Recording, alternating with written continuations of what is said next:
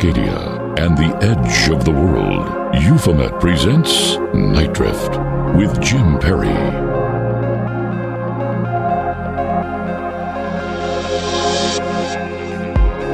From the hinterlands, concealed by fog, at the intersection of society and strange. This is an interview series about the unknown and our relationship to it. Produced by the documentary podcast series Euphomet, here we commune and wander through the big wonder with guests who are thinkers, explorers, experiencers of the phenomena that is on the edge of it all. This is Nite Drift, and I'm Jim Perry. Happy Halloween! I'm in the KKNW studios tonight, sitting right next to Odie, producer extraordinaire. Really fun doing this show with a, a, a physical person. That's pretty cool not just my dogs disrupting everything in the background. Ah, such is life. But tonight we have a really great show. Guest Marlena Seven Bremner will share her research on ancient Egyptian and Greek cosmogonies and essential Hermetic texts, including Hermetic philosophy and the art of alchemy as a foundation for psycho spiritual creative practice Oh, wow. My head is about to explode. It's such rich material. I'll see how deep we can get into it tonight. Uh, she will also discuss how these traditions are a direct means for accessing higher consciousness and true self knowledge, or gnosis, as well as a way to extract the essence of one's creative gift. We'll jump right into the conversation in just a minute. Yeah, we'll have an extended edition with an interview with Renee Paquette, actually. Many of you know Renee probably from All Elite Wrestling or her podcast, The Sessions. I know it's a little bit of a departure from what we usually talk about on this program, but I swear it's very spooky what we get into. You might even know her from my appearance on the sessions last year. But did you know? Did you know Renee grew up in a haunted house? She'll actually tell me all about that. If you're listening to the podcast version of this, stick around. And this is an extra long one. So happy Halloween, and I hope you enjoy that. You can also weigh in on the conversation tonight. You can email me, jim at euphomet.com, and use hashtag nightdrift on Twitter. I want to thank real quick Paul. He emails me his uh, synchronicities that occur with the show. And he's up to like number 23 or 26, I think, of these synchronicities that he has on in everyday life with this show. And I love it. And if you're having synchronicities with this show, I want to hear about it too. I love them. I won't negate your synchronicities. I know sometimes when people get into synchronicities, it's very easy to roll your eyes, have that glazed over look, and go, okay, well, this is just like somebody else telling me about a dream they had one time. Also, open to that. I want to hear those as well. So send me your dreams, send me your synchronicities, send me your ghost stories, send me your experiences that have shaped and changed your life.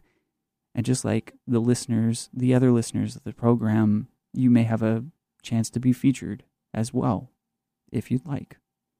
But without further ado, let's get into it. Marlena Seven Bremner is a self taught oil painter, writer, and teacher who has spent more than 20 years exploring esoteric and spiritual traditions, including Hermeticism, alchemy, surrealism, symbolism, tarot, psychology, magic, astrology, shamanism, and mythology. It's a lot of stuff. She developed her career as an artist in the Pacific Northwest and now spends her time painting and writing in the New Mexico desert. I hope she doesn't brag about that during this conversation as I look at a very rainy Seattle skyline right now, right out of the window.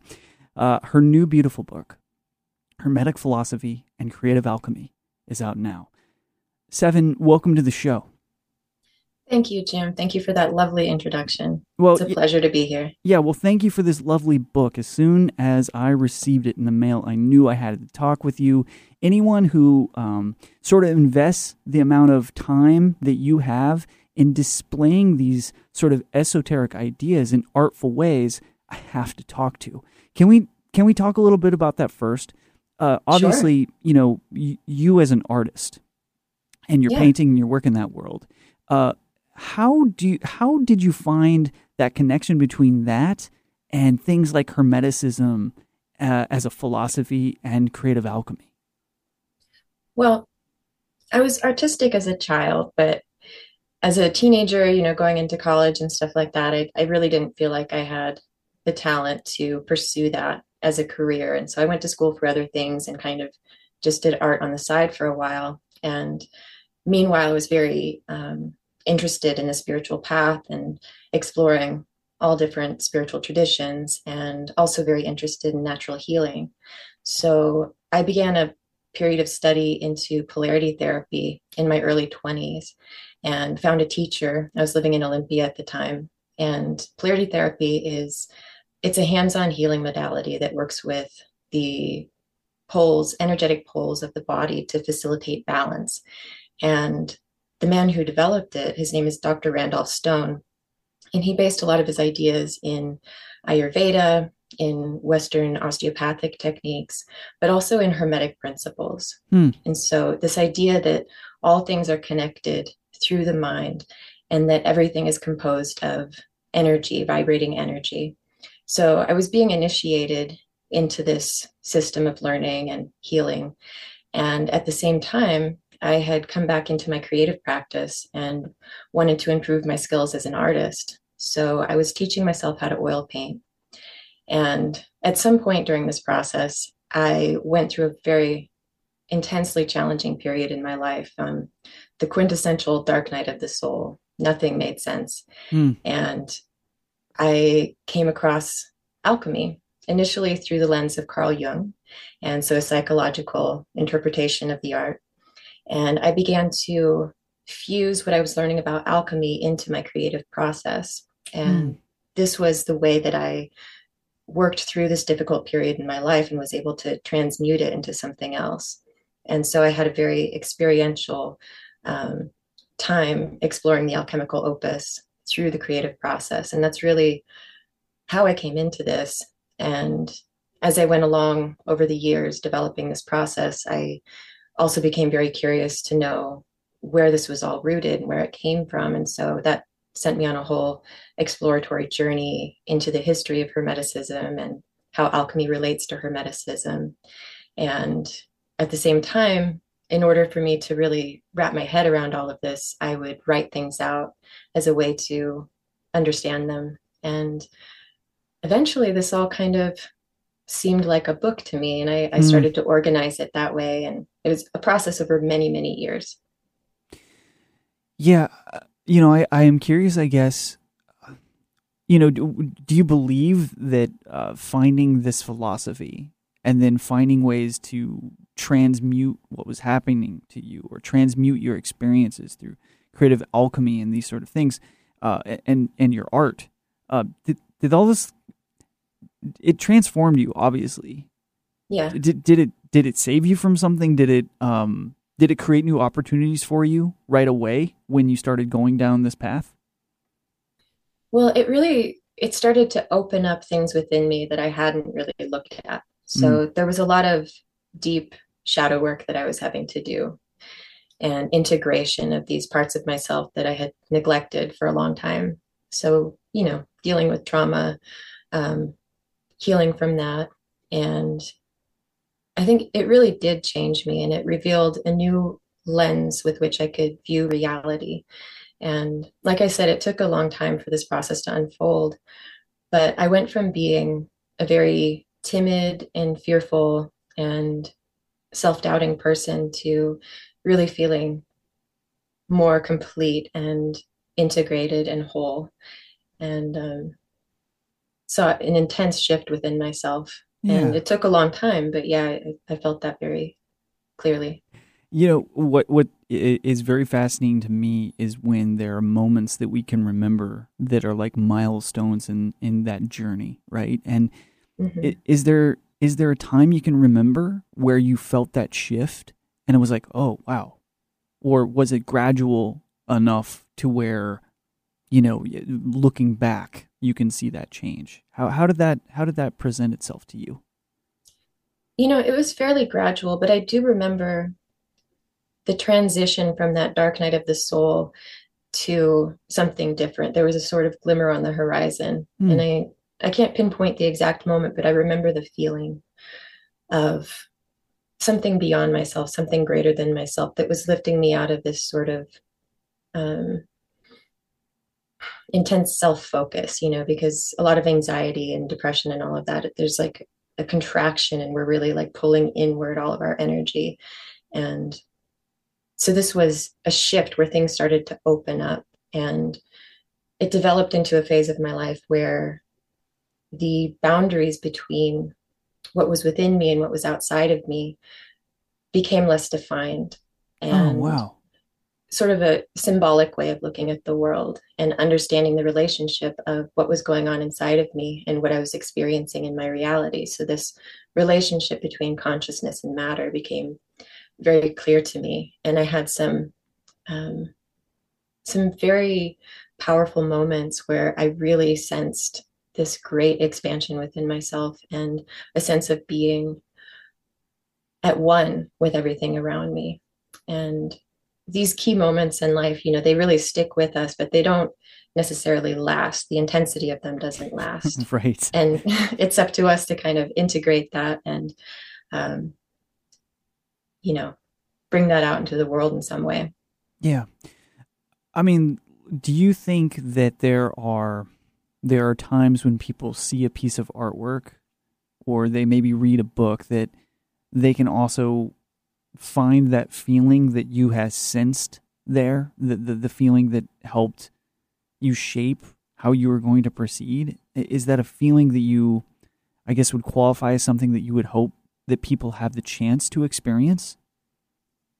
Certainly, certainly. And I do think that books can reveal these things to us and art, and especially when they're written from a place by someone or created by someone who has had these experiences, because Mm. I believe those things get infused into our creative works and they Oh, have the power to affect other people. Yeah, and is that a process of alchemy right there or It is, yeah. Yeah. Yeah. It's this idea of projection, you know. So in the alchemical work, the goal is to discover the philosopher's stone. And um, by the powers of projection, the stone can then transmute any metal into gold. And the more that we perfect and refine this stone, the greater its powers of transmutation are. And so I believe in the creative process, when it's fused with the spiritual process in this alchemical way, has the same effect. And and that's what we feel when we see great art. You know, we feel this sort of soul that's emanating from it and that does have the power to teach us in this sort of wordless way or in a great work of literature or any book you know that has been written from these numinous places Oh my gosh, they- certainly the ability to change us, right? And shape how we're thinking about things. And I don't know, I think there's an opportunity for when people understand that, it can help you shape what you're putting into your mind and your heart too, right? Like the, the, the potential for things to enlighten you, inspire you, to bring you to that feeling that, you know, or, or a part of that feeling that you were referencing. I mean, isn't there opportunity for us to take in stuff that is the opposite of that, that is uh, destructive to that process and that feeling? too many opportunities Yeah. yeah we really it requires effort you know and intention and consciousness to feed ourselves feed our mind and our spirit and our heart with things that are expanding our consciousness and contributing to our spiritual evolution. And this includes the people that we surround ourselves with and the media that we take in and how much news we watch and the negativity in the news and all of that. It can have such detrimental effects to to our spirit and to our imagination. So i think it's it's important to take in things that inspire us. Yeah. Remember when everyone was talking about doom scrolling? yeah. You know, like, and that's um that's such a battle for artists too in general. I mean, because naturally, I, I think a lot of artists, myself included, there's a propensity to kind of wallow or find ourselves in those spaces where we are scrolling, sort of that opportunity for you to sit in that stuff. Uh, yeah it can affect your work in both i don't know in weird ways i suppose and and and figuring out like that idea that uh, you're a participant in that and that you can say Hmm. yes or no all right um seven we're gonna take a break here real quick and we're gonna get back into this and i'm gonna ask you like uh you know maybe to describe a, a few of these things that maybe for the uninitiated that they've never heard of before like hermeticism Uh, and and I want to know more about some of the other stuff that you have in here. A lot of the other stuff you have in here. So this is Jim Perry. This is Nite Drift on KKNW 1150 AM. Right back after this.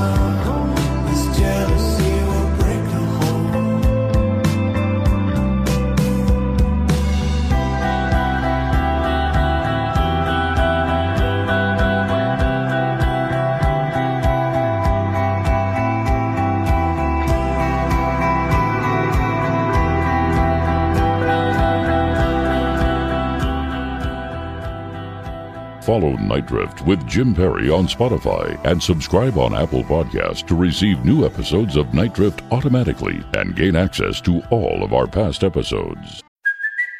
It's Kaley Cuoco for Priceline. Ready to go to your happy place for a happy price? Well, why didn't you say so? Just download the Priceline app right now and save up to 60% on hotels. So, whether it's Cousin Kevin's Kazoo concert in Kansas City, go Kevin, or Becky's Bachelorette Bash in Bermuda, you never have to miss a trip ever again. So, download the Priceline app today. Your savings are waiting. Go to your happy place for a happy price. Go to your happy price, Priceline.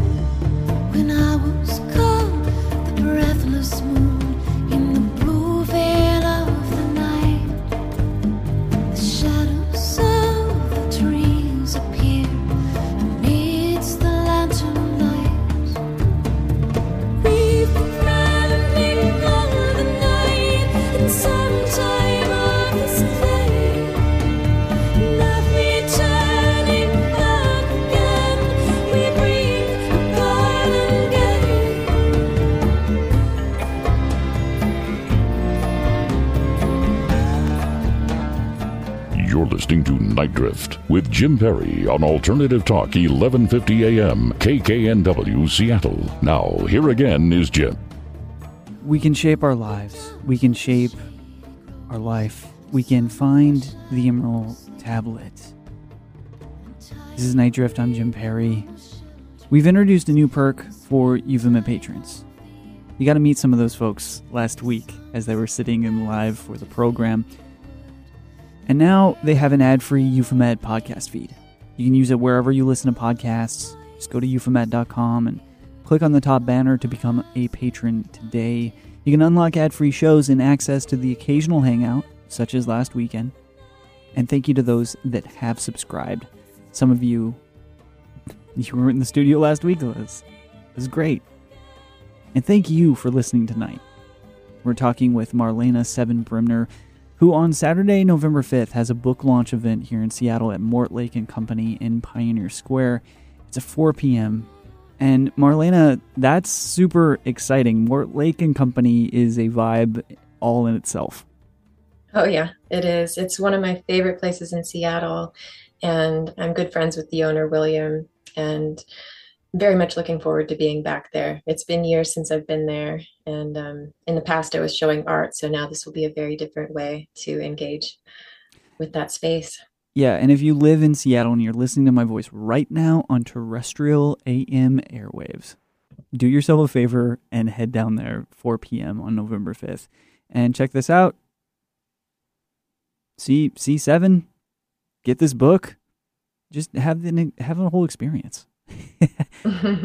so, you know, I'm curious how you would describe what it means to live a hermetic life. Hmm. Well, the hermetic path, it's really a path of of virtue and reverence and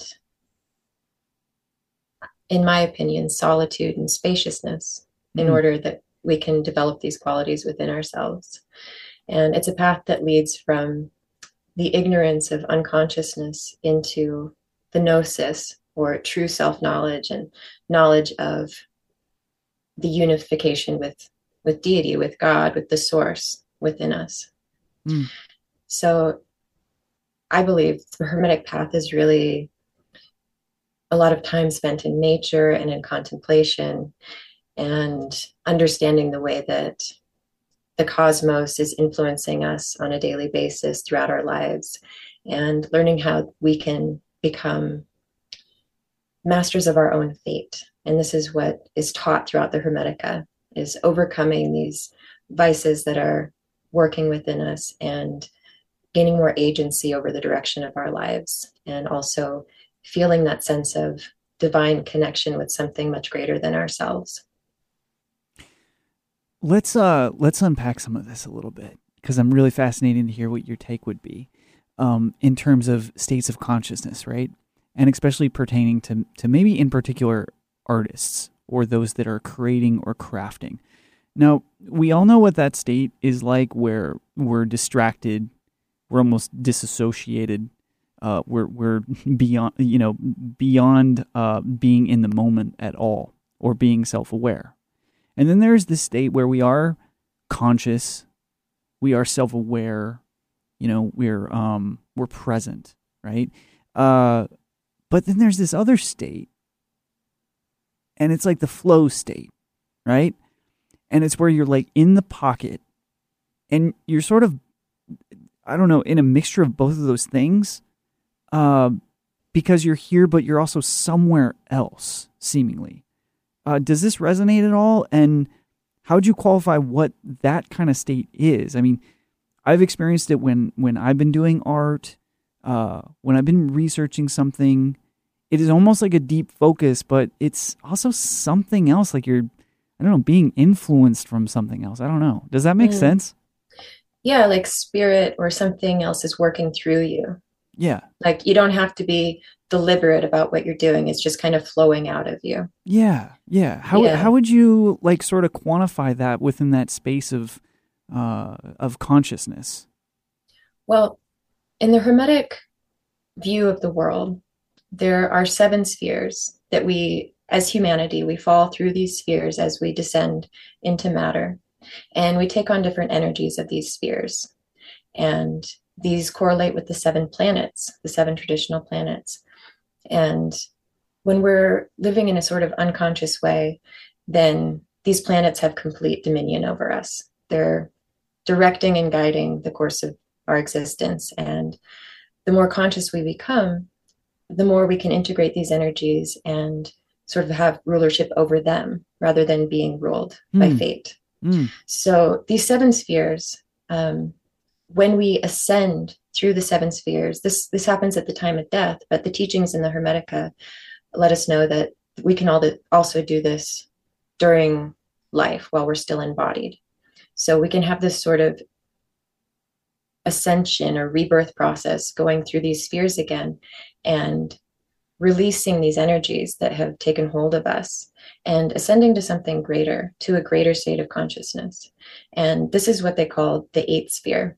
And it's also called the creative sphere or the formative sphere. Hmm. And I believe that this is really where that flow state exists.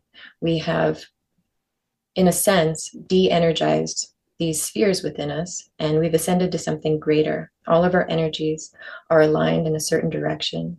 We're completely present and focused. And we enter this sphere where we become connected with something beyond ourselves so that it's not so much about us creating, but something is creating through us. Right. Yeah. So there's a union with something beyond us that's happening. Now, some from um, sort of different traditions would qualify that as as maybe channeling or something, right? Uh, what is what does Hermetica, you know, tell us about that and and describe that relationship? Is that present within this?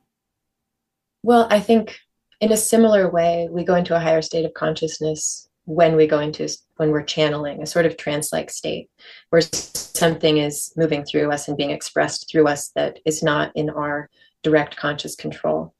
Mm. So in the Hermetica, there are descriptions of visionary states that happen in these sort of um, trance states and visions that come of greater deities that it, then impart knowledge and wisdom. So I think we would have to sort of rise up beyond these energies working within us to a higher state of consciousness in order for that to be possible. Interesting. Yeah, that's so fascinating. I guess let's circle back because we've been, you know, I think I think we've qualified um, Hermeticism as a philosophy, right?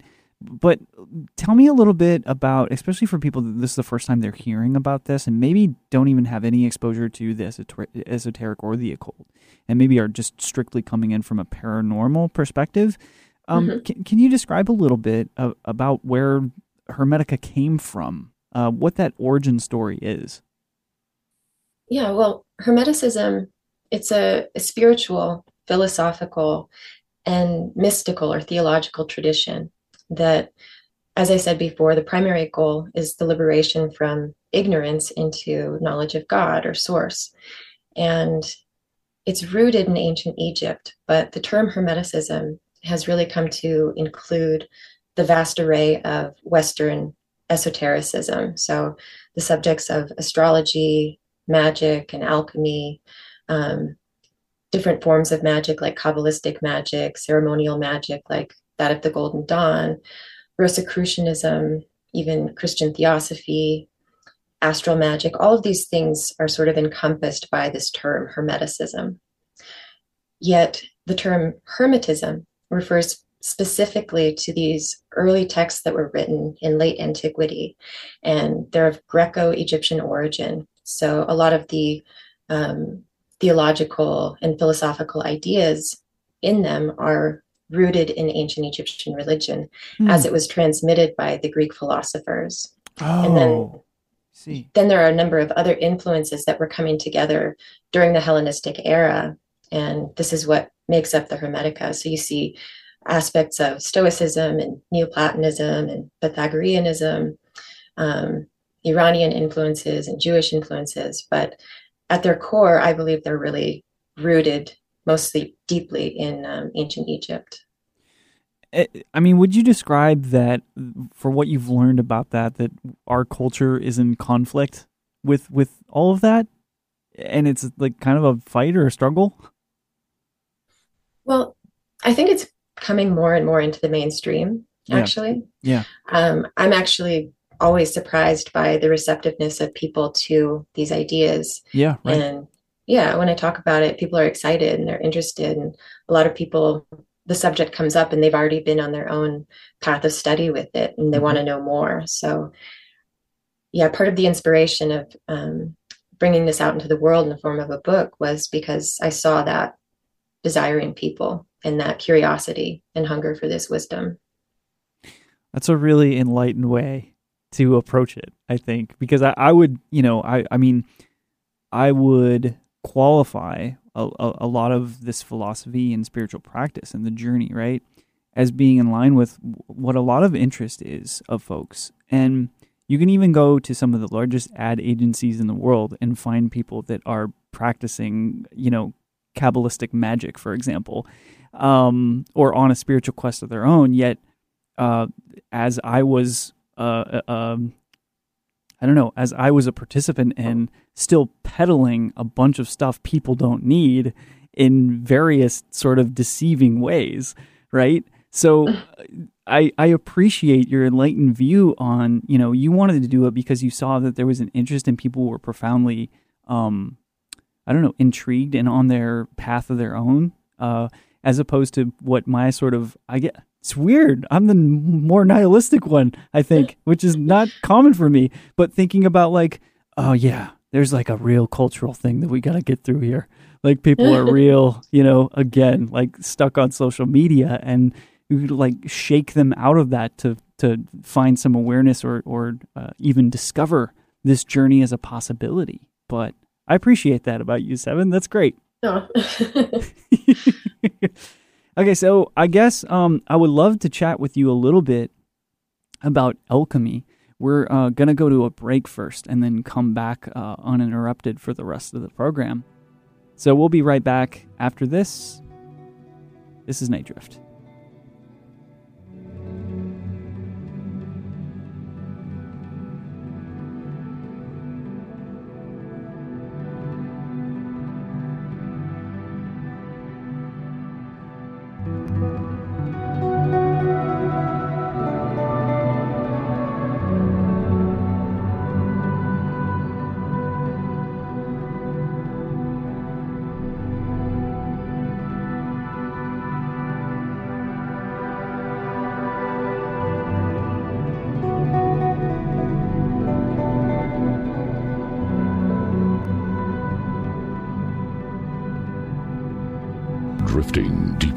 Into the night, Jim Perry is taking your calls at 425 373 5527 or toll free in Western Washington 888 298 KKNW 5569.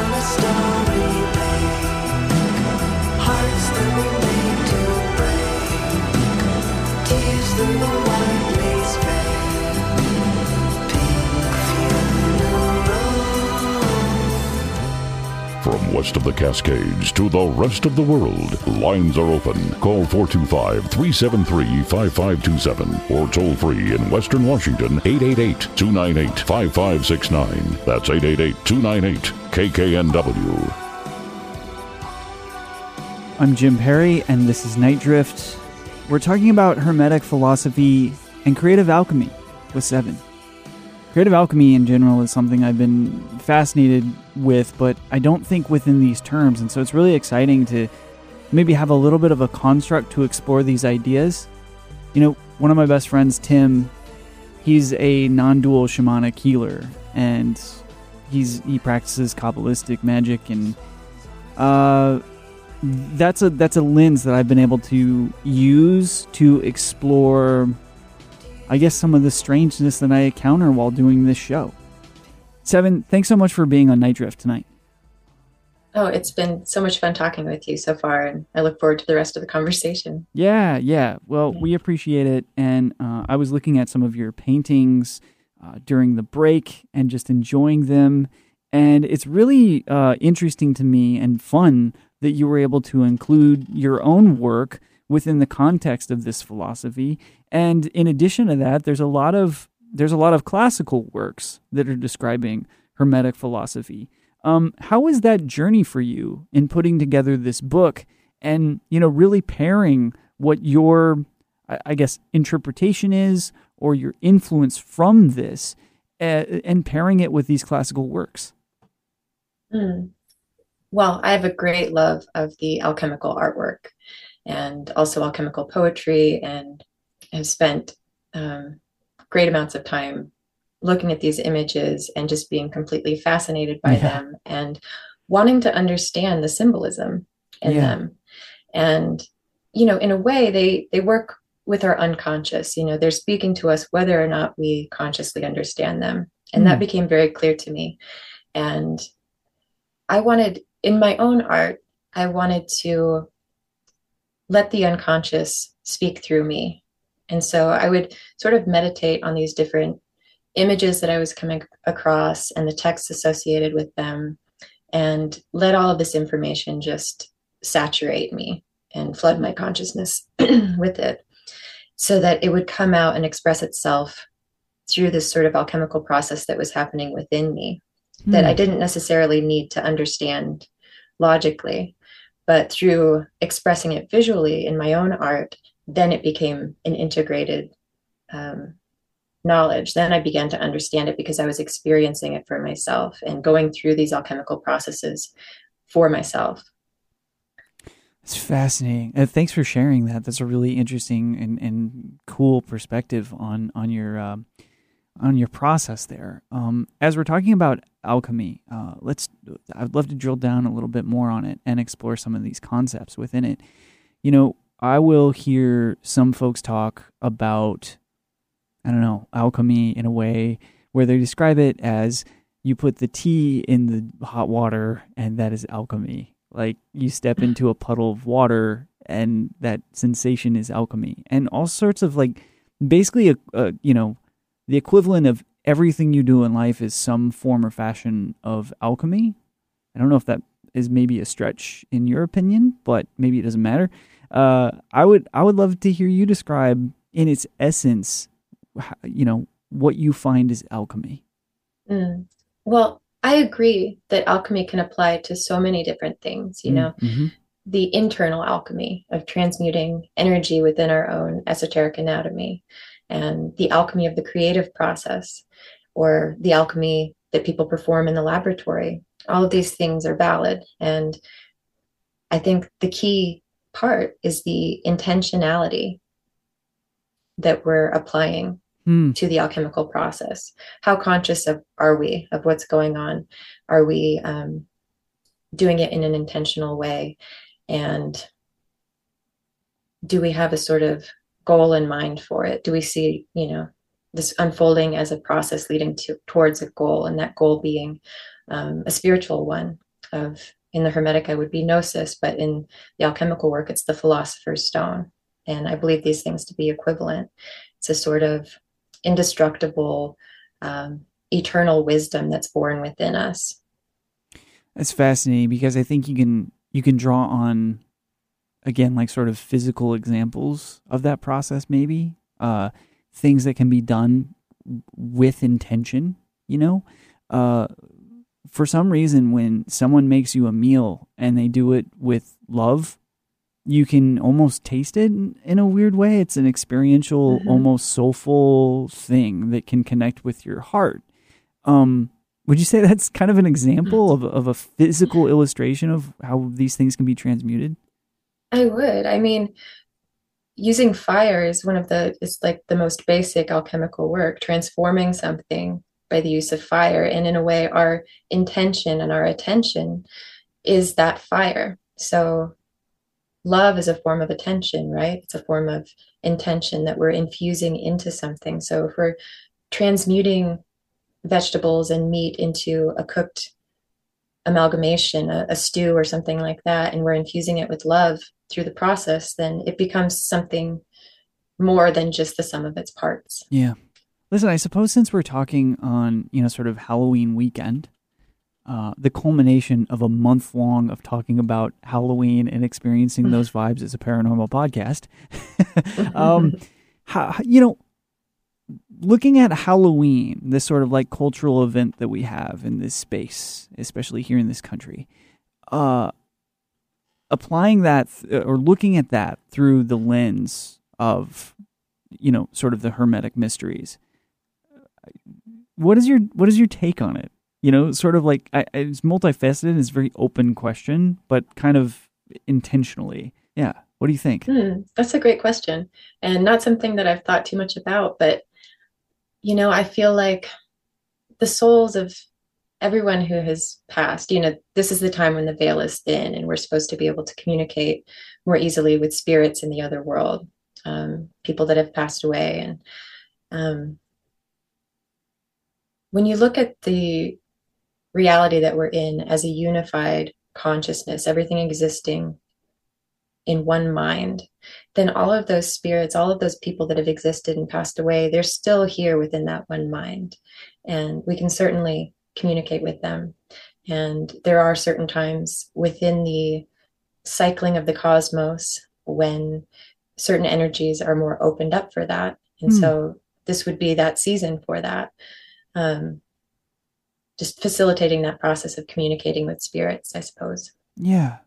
Yeah, so when uh folks go through the ritual of dressing up with intention, with you know, sort of um uh watching scary movies, with trying to scare each other, with uh surrounding themselves with sort of a occult imagery and symbology is is what do you, what do you think the effect is there? Is that bringing us even closer or beyond the veil in, in some sense? Well, I think it certainly could. Yeah. Um, I think what's really fascinating to me is just the idea of wearing a mask and becoming something else. And that sort of transformation that's happening when we put on the mask of another identity. And I think that in itself is a sort of it's a shift in consciousness. And the fact that so many people are doing that at the same time, I think it can't um, it can't help but shift the consciousness on a on a massive scale. But what the effect of that is, I'm not really sure, other than perhaps stimulating the imagination and opening us up to something a little more numinous and hidden. Oh my gosh, I have this whole other conversation now that I have in mind that this has opened the door for that I hope you'll come back on the show and and talk to me more about because there's this idea of intentionality within the paranormal space that has a lot of people questioning what our relationship is with it as a participant, as maybe a co-creator of experiences, of phenomena. And so I, I think you'd be the perfect person to talk to about these type of things. And so, um, will you come back on at some future point in time to talk about? I would love that. Okay, fantastic. Yeah, I think I'd love to have that conversation. so. As we're kind of like closing down a little bit, I guess, uh, in the spirit of Halloween, uh, is there any rituals that you do that you practice within the space, either spiritually or just just for fun? You know, I I love Halloween, but I often find I'm too busy to prepare for it. Yeah. And so Feel the same know, way. I'm always like, oh, Halloween's tomorrow. And Yeah. I don't have a costume prepared and I'm not ready to go out or, you know, I'm I'm too focused on my own creative process and stuff. Yeah. But yeah, but I do love this time of year and I feel like it brings something out in me, a sort of um spookiness, I suppose. Yeah. And yeah, that Scorpio energy. Sure. Well, Yeah. it's like perfect days to go spend at Mortlake and Co. You know what I mean? Perfect. Like with books. Yeah. You know what is a a weird thing about Halloween that I've noticed? And uh, this is not me trying to be judgmental, and maybe this is a little controversial, what I'm about to say. But Halloween is almost like, for someone that is involved either in the occult or esoteric or the paranormal, is like kind of just a day for other people to get a taste of what everyday life is for us. So I don't have like a question for you in terms of what your uh, you know sort of hermetic perspective is on that, but uh, where can people find your work, and where would you like them to get the book from in particular? Uh, well, the book can be ordered on Inner Traditions, and actually, um, until tomorrow, it's the book of the week, so it's 30% off. Oh, great! Yeah, so innertraditions.com, just type in my name. And people can find me on my website, which is marlena7bremner.com. And maybe you can have these links in the show notes. Absolutely. Um, and I'm also on Instagram where I post pretty regularly and post pictures of my art and things about events coming up, but also pictures from my um, my travels and things like that. So my Instagram handle is at m the number seven artist. So that's a great way to connect with me. And I've also got a Patreon, so people can subscribe and from a dollar all the way up to as much as you want to subscribe for. And there's different rewards depending on how much um, you pay monthly. And for a dollar, you can have access to all of my blog posts. And so I've written just a ton of stuff on these subjects of the occult and alchemy and the creative process. So that's a great way to engage and go a little deeper with my work. That's awesome. and- what What's your yeah. handle for Patreon? Do you remember? Um, It's okay if you don't. I'll add it to the show notes. But I was literally just gonna I was gonna be a patron right away. yeah, you know, it's, I'm not, I could look it up really quick, but All good. No worries. Yeah, Okay. I'll find it and I'll put it in the show notes. Uh, thank you so much for joining us tonight.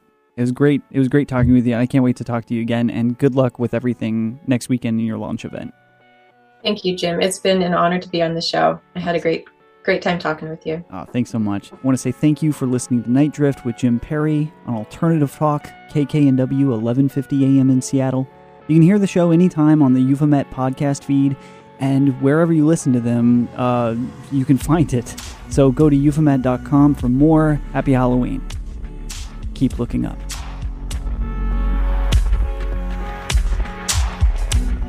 Follow Nite Drift with Jim Perry on Spotify and subscribe on Apple Podcasts to receive new episodes of Nite Drift automatically and gain access to all of our past episodes.